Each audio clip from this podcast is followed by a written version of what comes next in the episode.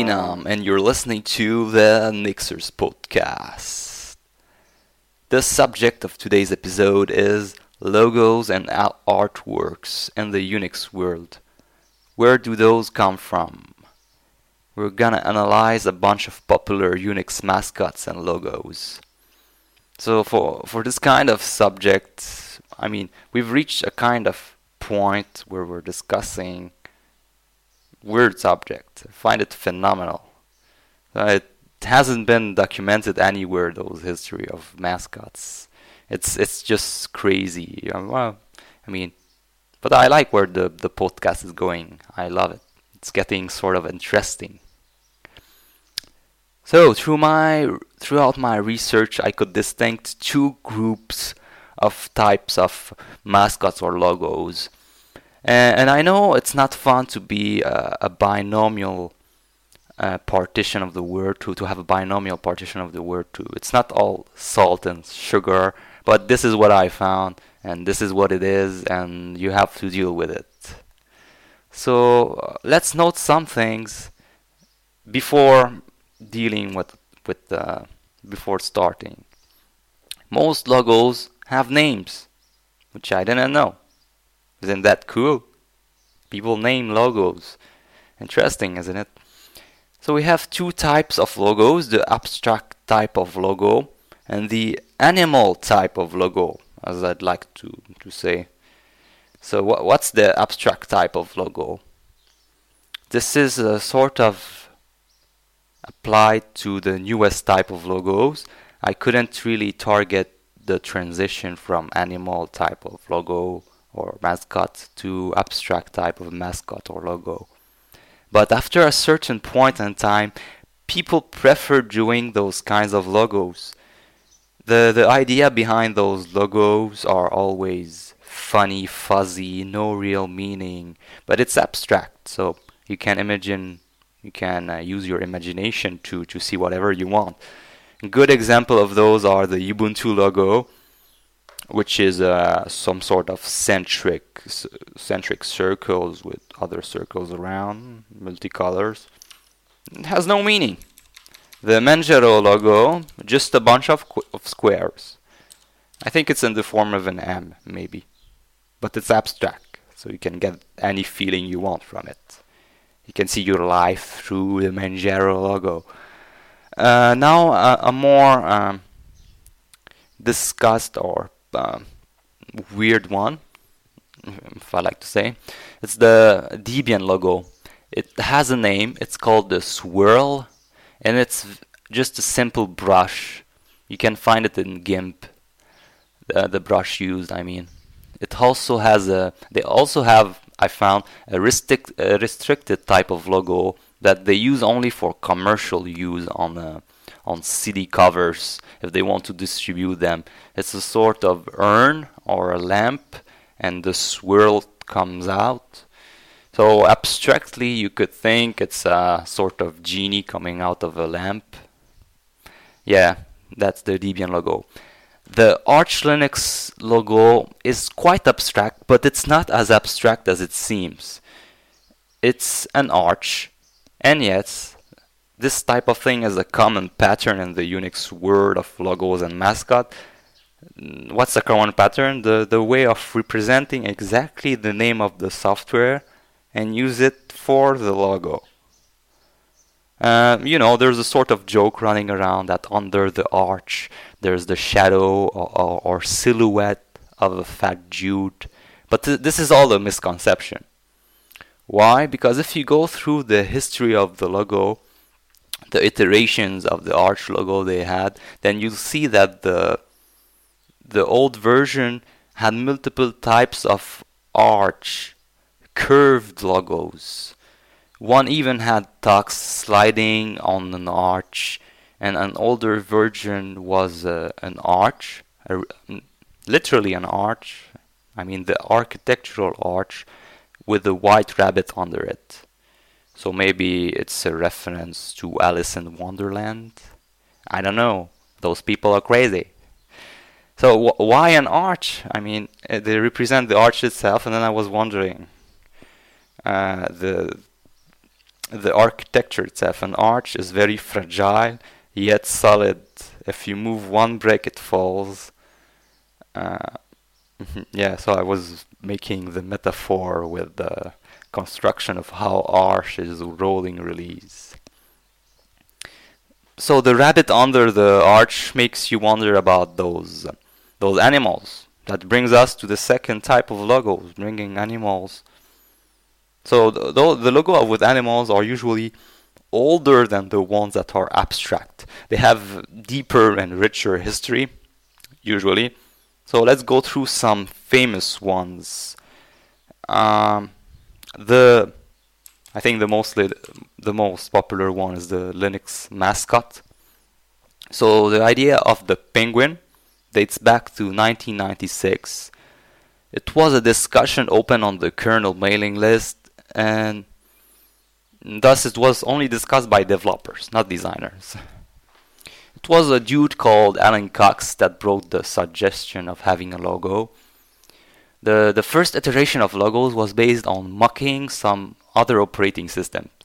So basically, there was one that looked like the Windows logo, but it ended with an L. So it has those kind of squarish forms of window, like a literal window, and an L at the end. One had a shark and one had an eagle. Don't don't really know what they mean, but we're starting to go in the animal field, the field of the jungle. so uh, it was a sort of brainstorm, like we do a lot on IRC when we work on projects. It went on and on until Linus Torvald mentioned that he liked penguins. I like penguins. Uh, I mean, he just said that, and that. I mean, anyway, how weird. Why always animals? That makes you wonder why the O'Reilly books have the tra- tradition of having animals on their the book covers. Then okay, Linus Torvald said he liked penguins, blah blah blah, and then Tux the penguin was born. It was Kristen Tux. I mean, it was named Tux by another dude named James Hughes, and Tux means Tux means Torvald's Unix. You take the T, the U, and the X, and that gives you Tux. Uh, very self-centric. I don't know. He said he liked penguins. Let's make a penguin for him. The mascot was the mascot was supposed to be chosen through a contest. There were there were many contests, and no one actually won. So the, the mascot is not official. Mm, so the current version, the one we see a lot online, is made by Larry Ewing. Mm, he made it using the first version of GIMP. It was 0.54. Now let's talk about, we're on the, the subject of GIMP. Let's talk, talk about GIMP. Surprisingly, the little character you see in the GIMP icon is their mascot. And it has a name also. His name is Wilbur, and it was created in 1997, probably at the same time as Tux, but I really couldn't assert it. I didn't have the exact date of Tux creation. It was drawn by Tuomas Kuosmanen, and obviously drawn using GIMP itself. Now moving to another well-known mascot, the GNU mascot. Again, here comes the no no imagination logo yet again. A gnu, a gnu is an animal. It's a species of antelope. Maybe when Richard Stallman had that in mind when he came up with the name for his projects. Maybe he didn't have it in mind. Maybe animal names sounds funny and inspirational to developers. I think I'll call my next project Little Furry and I'll use a mascot a little furry, and I'd say furry stands for an acronym for I don't know, f- fully unencrypted, really rare. I don't know. so th- there are two versions of the GNU logo. The first one was drawn by Etienne Suvasa, and it didn't find. Uh, they didn't. F- I didn't find how old it is. I mean, I didn't find the exact date of its release because it's not written on any pages. The second one dates back to 2001 and it was drawn by Peter Gerwinski and it's a more simplified form of the of the first one so it's just a redraw. Now the important bit is that it was a play on word to use this logo.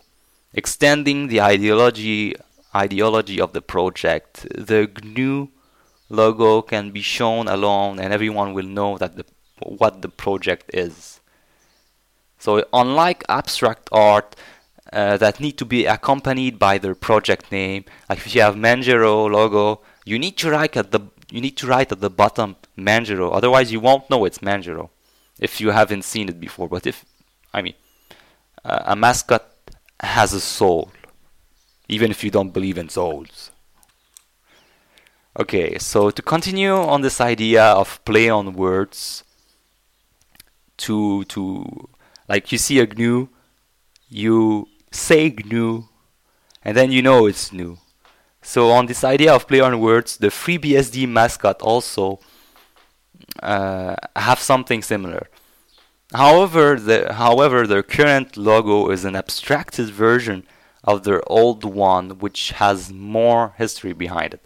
So let, us discuss their old mascot. Uh, their mascot is called Beastie.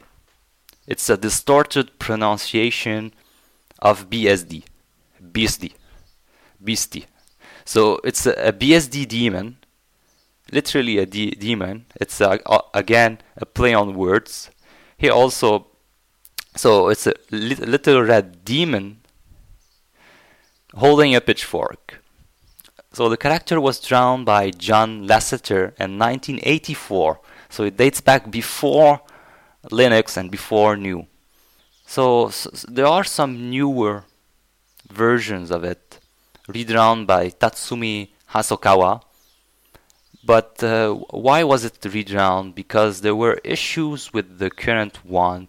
They thought it was too complex for a logo, that it had it had too many colors, that it really wasn't unique to the FreeBSD community, and we'll see that uh, in a bit. So a new logo came out in 2005 and it was drawn by Anton K. Gural and it's an abstracted version of Beastie's head and I think you've seen it uh, online obviously because it's on the main website.